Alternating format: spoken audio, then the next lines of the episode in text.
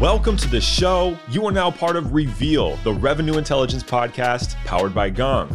We're your hosts, Devin Reed. And I'm Sheena Badani. Revenue intelligence is a new way of operating based on customer reality instead of opinions. It's an unfiltered view of your customer reality. In other words, making data driven decisions based on facts instead of opinions or guesswork. And it's made up of three success pillars people success, deal success, and strategy success. You know, the things all revenue teams need and care about. Every week, we interview senior revenue professionals and they share their stories and insights on how they leverage revenue intelligence to drive success and win their market. You'll hear how modern go to market teams win as a team, close revenue with critical deal insight, and execute their strategic initiatives, plus all the challenges that come along with it. Sheena, you came from MongoDB before you joined Gong, right? Correct. Yeah. There was another company in between, a small um, industrial analytics company. Forgive me for missing them.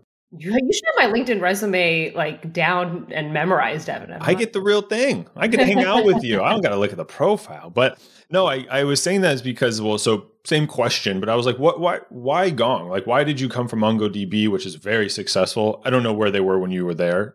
Obviously, you were very impactful, but I don't know, you know, what stage they were.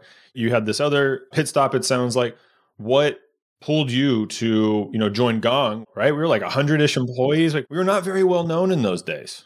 Actually, I would say that was probably a common thread between MongoDB and now Gong was this concept of really focusing on the customer and and at gong i remember like doing my research and we had these operating principles on the website even at that time and one of them was create raving fans and it was like the first one up there and you could just feel that pulsing through the entire company it wasn't just like something that was on the website it was like walking into the doors of the company and like every single person that i talked about like the customer experience was woven through that. And the few people at that time who were customers that I was able to even talk about were like, this is like the best thing that I've ever had. And that was what, you know, sold me. I think that's like actually an extremely critical thing for anybody who's looking for a job is like, make sure there are raving fans of this product.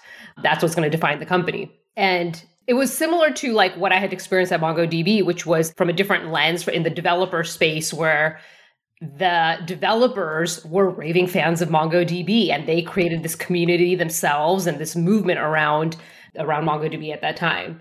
So I think like that's kind of what I was looking for really. I mean, worded worded beautifully, if I may say so myself. But the reason I asked was because when we were talking to our guest today, Yamini, CEO of HubSpot, that's what she said drew her to HubSpot was that customer centricity. Now, customer centricity, ding, ding, ding, kind of sounds like a little bit of, uh, you know, kind of the, the tech jargon, right? Sometimes, but when you talk to some of the leaders or when we get to, you know, listen to them on the show, you can tell the ones who truly live it. Their eyes light up, their body posture kind of changes, right? They get really excited. And you could tell that Yamini wanted to create raving fans. It might not be on their wall at HubSpot, but the concept that we talk about today of building a flywheel is centered around the customer or creating raving fans.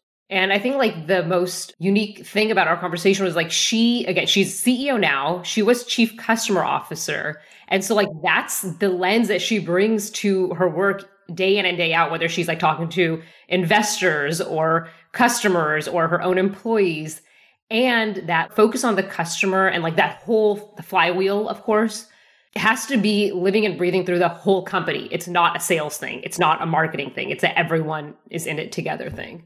It's an everyone thing. An everyone thing. All right, let's go hang out with Yamini. Yamini, welcome to Reveal. It's been a long time coming, and we are very excited to have you. Thank you so much, Devin and Sheena, for having me. I've been excited for this day. Pleasure. So Sheena and I are marketers, but sometimes we put our sales hats on and we do some prospecting, a little outbound, a little nurture, and make sure some great folks get on the show. And you are someone we talked to in July. And in July, you were the chief customer officer for HubSpot. And now you are the chief executive officer at HubSpot. So congratulations. Surely you did something right in the last few months. I hope so, Devin. But thank you so much for your wishes. And yes, things have changed since July. So I'm curious with that shift, how are you thinking about the business differently in your new role? Or maybe another way is kind of what's been the biggest change from, you know, CCO to CEO? I will say that I joined uh, HubSpot as the chief customer officer and my singular focus was to deliver delightful customer experiences. HubSpot always focuses on the customer. In fact, we have a North Star mantra inside HubSpot, which we call SFTC, solve for the customer. And that is one of the reasons why I was like really excited about joining HubSpot as a chief customer officer. And part of my prior role was to bring together marketing, sales, customer success, operations so that we can deliver delightful experiences.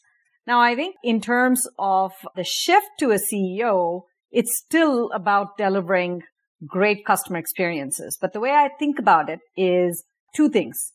How we build products and how we sell products because both of these actually deliver great customer experiences. And so the shift has really been about making sure that I am looking at how we build and how we sell products, making sure that we have deeper insights about our customers that drive both parts of the customer experience and making sure that we are as an organization connecting the dots across both of these. Totally makes sense. And I think a perfect segue into our topic for today. So when we hung out first, you know, we always like to ask, you know, what are you passionate about? What do you want to talk about? What is that thing that you can provide value to your peers? And uh, without hesitation, you said creating a flywheel. So just to get us even started and kind of set the table, can you describe or define for us exactly what a flywheel is. First, imagine this physical thing, a flywheel, right? A giant flywheel that, you know, when you put the right kind of force into the flywheel, it starts spinning and it starts spinning and goodness happens. That's the picture of what you should be thinking about as a flywheel. So why does this matter for a go-to-market organization in, you know, the worlds that we operate in? In order to explain the concept of the flywheel, Devin, I got to give you an, a view that is different from the flywheel concept. The one that's different from the flywheel concept is funnel view, not tunnel view, but funnel view. And the funnel view starts with marketing doing its magic to drive leads at the top of the funnel. And then your sales organization taking that pipeline, making calls, inbound, outbound, all of those activities that drive to winning a customer. And no pun intended, when the customer is won, there's a gong and you hit a gong and that's what happens. And that's funnel view. There's nothing wrong with that. But the big thing is that your customer is kind of hanging out at the bottom after the gong is like hit and there's a celebration of the customer. But that's the most important part of the journey is after you've won the customer. What do you do with the customer? That's the most important view. And so a few years ago, we said this funnel view that we take is all wrong. And the much better view that you can take is the flywheel view. The flywheel view starts with putting the customer at the center and then organizing all of the activities that you do to attract your customers, engage your customers, and delight your customers so that the customers themselves become promoters of your company, your organization based on the customer experience. So I can go on and on about this, but the biggest change is really thinking about the flywheel view instead of the funnel view. Why should a business be like thinking about shifting from a more traditional funnel view to a flywheel? Like what's in it for them? What's in it for them is that you want sustainable ways to drive growth and revenue. That's what every organization, every sales organization, every go-to-market organization, every marketing organization cares about one thing, which is driving sustainable growth with a great customer experience. And the reason is that when you put the customer at the center and when you start aligning marketing, sales, customer success, operations around the customer, a few things happen. First of all, your customers, after they sign up, if you continue to delight them, they become promoters. And when you have promoters, they advocate for you. They spread word of mouth. Therefore, you get more customers. more of them engage with you and become delighted. And so that is the start of a flywheel that begins to spin.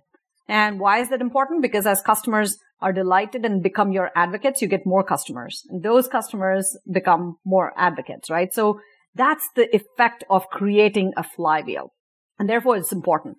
I think the second part of it is that it takes each of your siloed or typically siloed go-to-market functions and aligns them around the most important asset, which is your customer base. And let me explain this. If you go to a marketing agency and you say, what's your aspiration? They'll say something about pipeline or leads. If you go to a sales organization and say, what's your aspiration? It'll be something about winning a quota or hitting a target. And you go to a customer success organization and you say, what do you focus on? It'll be something about CSAT. Now, none of them will say customer and that is a problem. That's a problem in most go-to-market organizations. And what you want with the flywheel by putting the customer at the center is for your marketing, sales, customer success and operations team to always be thinking about the customer and have an aspirational goal of delighting that customer. And that in and of itself creates the flywheel because if every team is aligned and every, every team is focused on the customer, then you are going to be delighting those customers and those delighted customers drive your flywheel. In reality, it's really like the whole company has to be on board. Everyone, even on the product and R&D and operations side has to be in on this flywheel concept. 100%. You are hitting it exactly right. And I think delightful customer experience is not a one-time initiative. It's not a one function initiative. It's a company priority and it needs to be treated as a company priority. And one of the things that we have found works is our product organization carries NPS as the goal. And that has changed the dynamic pretty significantly. So exactly to your point. I mean, if you think about the entire company caring about customers and customer experience and you have the product organization. And if they are motivated by driving NPS, then you have just magical things happen. And a couple of the things that happen at HubSpot is we actually start every month with a customer first meeting. This typically happens in week one of the month. We bring together our a panel of customers and it could be across the business, international, different combinations, but we hear from them directly on one or two topics. We learn directly from them. And then we have a good two hour discussion with the top leaders across the business, product, engineering, UX, marketing, sales, you name it, across the functions about what we can do to improve the customer experience. So it's not one function's job to go and ask another team to care about the customer. It's the company's priority and every team cares about it. Yamini, I want to go back a little bit because uh, something I'm always interested in is like what happened to change someone's perspective. And so you had mentioned, hey, we were looking at this funnel view and we realized like something was wrong, something was broken, and right, and then that kind of introduced the flywheel. What was either that for you, maybe personally in your career or at HubSpot, where you looked at something where like this isn't quite right? I think it happened at HubSpot. Uh, HubSpot has been talking about this for a lot longer, but I came to this realization in my career, you know, probably around the same time as well. I think the biggest shift that has happened is that customer retention is even more important than customer acquisition. It really comes down to that. And when you take the funnel view, you take the last decade of how we've run go to market functions. It's always about winning the customer. But then SaaS and having, you know, a subscription based economy has really changed it. It's not about that first contract and the first win. It is about making sure that you retain that customer, you continue to deliver value to the customer, and they vote by staying longer with you and doing more business with you.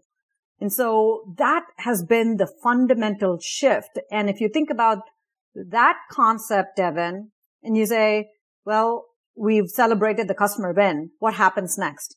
Well, then you realize that you need a fundamental shift. It cannot just be that celebratory gong that happens, but it really has to go from there to putting a whole framework in place where customers are front and center of everything that you do in, a, in the business. So I've believed in this for a, a lot, you know, a long time and HubSpot, you know, talked about this in uh, 2018, I think. And when I started talking to Brian Halligan in 2019, I was like, this is it. This is exactly what I've been thinking about. And you are already driving this as a key part of the strategy. You're trying to do this for your customers. And more importantly, you're trying to do this within the organization. So it resonated very deeply with me.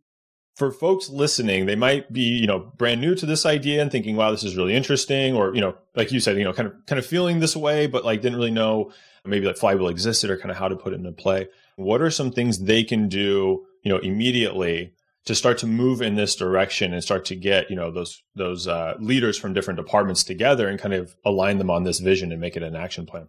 I, I love this question. And in fact i think there is an art to it and there is a science to it. So i'll break it down. The art piece of how you drive the flywheel and customer centricity is to build it into the culture. Build it into the cadence in which your company operates. And i gave you a couple of examples. For us starting with a North Star of solving for the customer. SFTC is in day one when you come into the company, day 365 and continues forever, right? So it is built into what we stand for as a company. And then it manifests itself in the customer first meeting and the importance that we give to customers' voice within the organization. That's really the cultural part of it and art. There's a science part of it. And the science part of it is a few simple things that you've got to, you know, prioritize and be able to do. The first one is just creating a decision making group that cares about the end to end customer experience.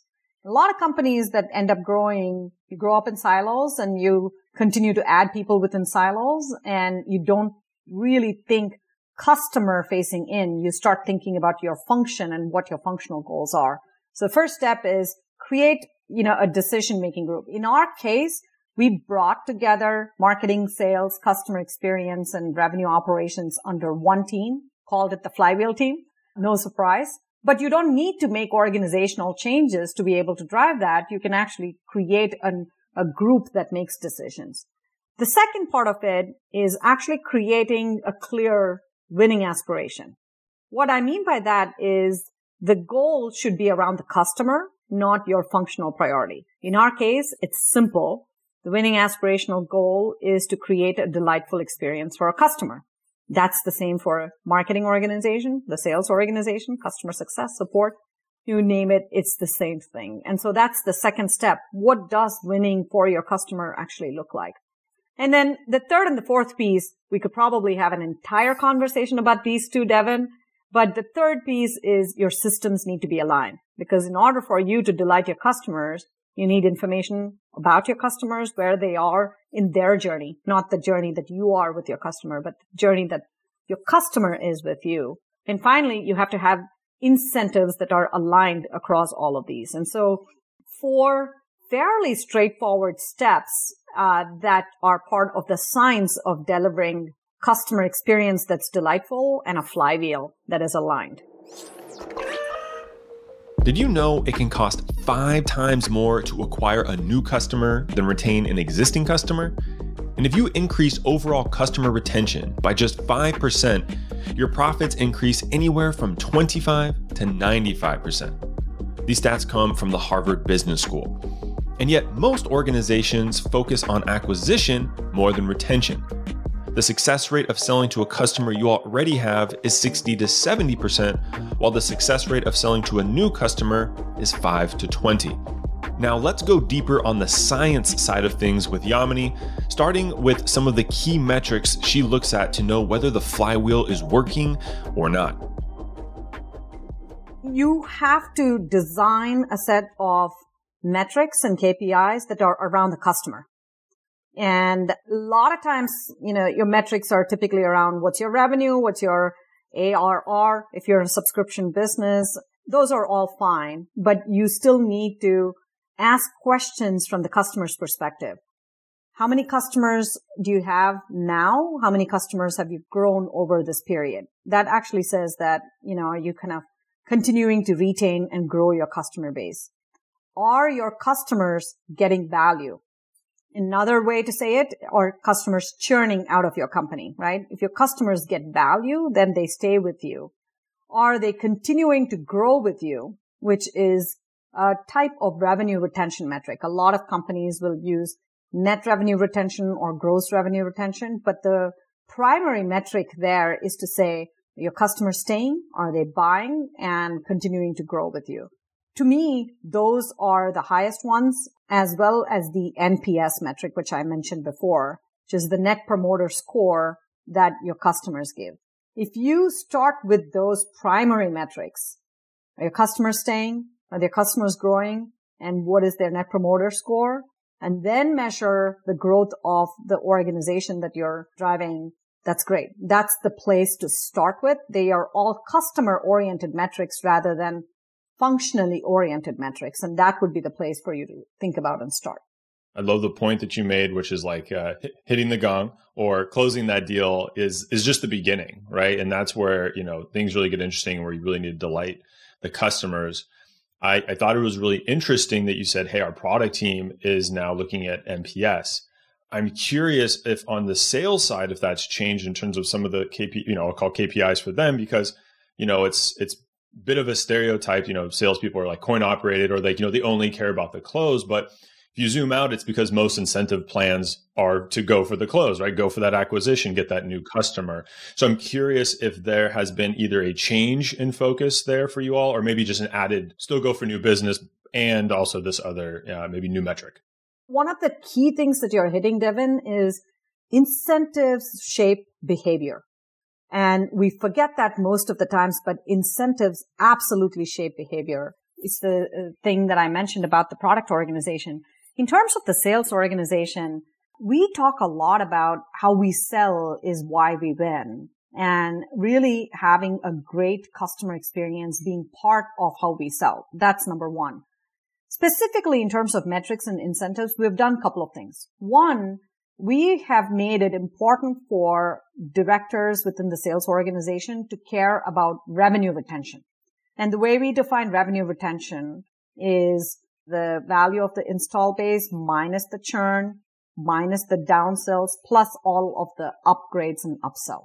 So what that means is, is your customer staying with you and are they continuing to get value that they continue to spend with you? That's what that revenue retention goal actually means. And we've moved the whole customer success organization to this revenue retention goal. And we've also made it as part of the MBO for a lot of the senior sales team, leadership team within, within HubSpot. So those two really align the motives, the incentives of acquiring the right kinds of customers. The other thing that we have done, you know, super tactical from a comp perspective is that we will claw back if the customer churns within a certain period of time, which really emphasizes the acquisition of the right fit of customers within the organization. So you don't want to just grow for the sake of growing, but you really want to bring the right kinds of customers that you know you can make successful within the organization. So we have a tactical clawback there as well. But again, this takes us to the broader point of incentives aligned behavior and the behavior that we want from the sales organization is to care deeply about customer success.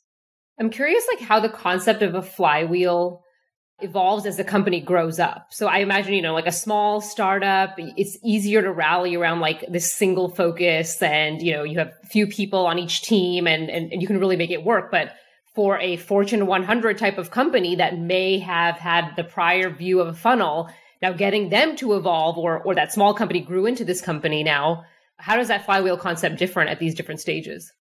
That's where most companies start, right? When you are a startup and you have like 20 people and 10 of them are in go to market, you're all sitting in a room or virtual room, uh, however it is, and you can make decisions. Company our size, we are about a 5,000 person organization. We can bring these teams together into one flywheel organization with a common vision and the ability to execute customer oriented priorities. I think as you continue to grow, you may decide that they all belong in one organization or like I said before, you could have a decision making group and a decision making cadence that is centered and focused around the customer. So what I mean by that is you don't need to have marketing, sales, customer success all report to one leader within the organization. As long as you realize these are the departments and functions that have impact on the customer experience and they get together on a biweekly cadence, at least if not, you know, monthly cadence. And you have a decision making framework. How do you make decisions? If there is a priority A in one function and a priority B in another function, how do you make a decision? And that is the most important question that a Fortune 100 company needs to ask. And if that decision is really governed by what is the impact to the end customer experience, and if there's someone that's always there taking the seat of the customer within the decision making group and you align that type of a framework, then I think you can continue to scale. So you're absolutely right. Different sized organizations have different ways that they can get there, but the primary focus should be customer in strategy rather than a function out strategy as you kind of like look around the world and at different companies, like what companies do you think are like really living and breathing this flywheel concept? Like, are there folks that really inspire you? I would say B2C companies have gotten this down way more than B2B companies.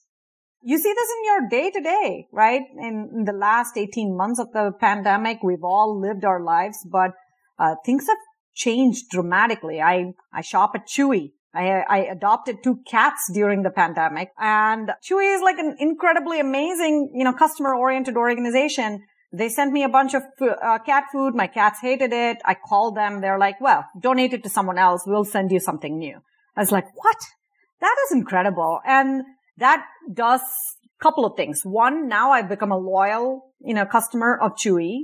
Two, I donated the cat food to one of my other friends and that was like word of mouth. I was talking about it. And three, I'm talking to you about it, right? So they have gotten a flywheel of customer advocacy and loyalty going just because of how they treat the customers. And so there are like so many of these examples, Warby Parker, Amazon, DoorDash, like all of these uh, B2C organizations they get this and they nail this right. It's a lot about that buyer experience that they care about and it's changed pretty dramatically. I think B2B uh, is trailing. It's uh, trailing in terms of buyers' uh, experience, know, in how they interact with the customer, with the company. And it's much more about buyer empowerment, not seller engagement. So a lot of the tools and a lot of the ways in which we interact as a B2B organization tends to be, I'm a seller. How do I interact with my customer? It has to be just the other way around. It is about you are a buyer interacting with me as a B2B company. How can I give you the most relevant information if you're just looking for data? How can you give you the best experience if you are looking to talk to a rep? You know, how can I give you the best experience if you require support and needs to be on that journey? And so I think B2C companies have nailed it and B2B companies need to catch up. It's interesting how a support question, if you think about it, that's what, you know, the, my cat doesn't like the cat food. By the way, we do the same thing, but for our dog, very picky. We went through two or three. Same thing. They're like, we'll just send you, tell, tell Cuddy likes something. We'll just send it. And we're like, wow, how amazing is that? And uh, I pointed my glasses because I have the Warby Parker glasses. And same thing, you go in there and I was putting it off because personally trying on glasses and like, does this look good? Like, it's not a very great experience typically. And I go to buy and they're like, when they arrive, if they don't fit, come in. We'll like, they'll do some technology to like fit them to my face. Like, we promise that they will fit. It's like when you, when you sell someone on that promise of your cat having great food, your glasses fitting, they don't let anything get in the way of that from like that moment occurring, even if there is some like friction or some hurdles in the meantime. So I, you know, it's funny. We all know it immediately. We all have examples from B2C and then you think B2B the list gets a lot smaller, right? There's a much smaller list of companies you've interacted with where you're like, yeah, they really did right by me or, or that, you know, they went above and beyond. Exactly. I think that's where we are obsessed. We care deeply about our customers and delivering a delightful experience to our customers, but we also want to enable our customers to be able to have that type of experiences and deliver those types of experiences to their end customers. One of the good things I'll say, I don't know if it was part of the flywheel or fits into it now, but you see HubSpot certifications everywhere. And people are proud about those things, right? They put them on their LinkedIn profile. People love that, right? Because like I feel like I got something. I get to show Sheena what I did. I put it on LinkedIn. That hundreds or thousands of people see it.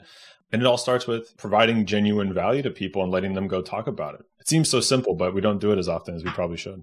I love it. It's the content, right? Content matters and providing value to people and educating them and inspiring them matters. And that's part of what we, you know, care deeply about. So I'm especially delighted that you brought that up.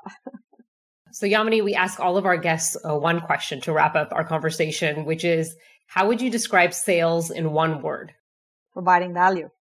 We'll take it. We'll hyphenate that thing. Yes. Yeah. It's not, it's not one, but providing value. It, it is all about providing value. The way we ended the conversation, I was in my head. I, I admit, I guess what people are going to say. I'm usually wrong, but I was like, if Yamini says value, I think that would be a good stamp on this conversation. So, Yamini, thank you so much. We always appreciate your time, your wisdom, and expertise. And I genuinely enjoyed it. I was taking notes. So I'm sure our listeners were too. Thank you so much for having me.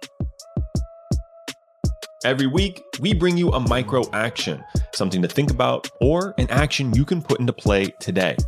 Now, regardless of where your organization stands on retention versus acquisition, one thing is true understanding your customers better will help with your sales conversations. So, if you only take away one action this week inspired by our conversation, do this find when and why customers churn. And if you're feeling really inspired to uncover these insights, look at the opposite. When and why do contracts increase in value? One direct path to uncover this data is asking your customer success teams what they're seeing. Your customer facing team often has what you need to showcase the value you're offering by sharing stories and highlights of how you've served similar customers. This is a simple way to tap into the reality of your customer experience you'll not only have better conversations, but you'll also grow your current customers. Did you like today's episode? Subscribe now so next week's episode will be waiting for you on Monday. And if you really like the podcast, please leave a review. Five star reviews go a long way to help get the word out there. And if you're not ready to give a five, check out another episode and see if we've won you over by then.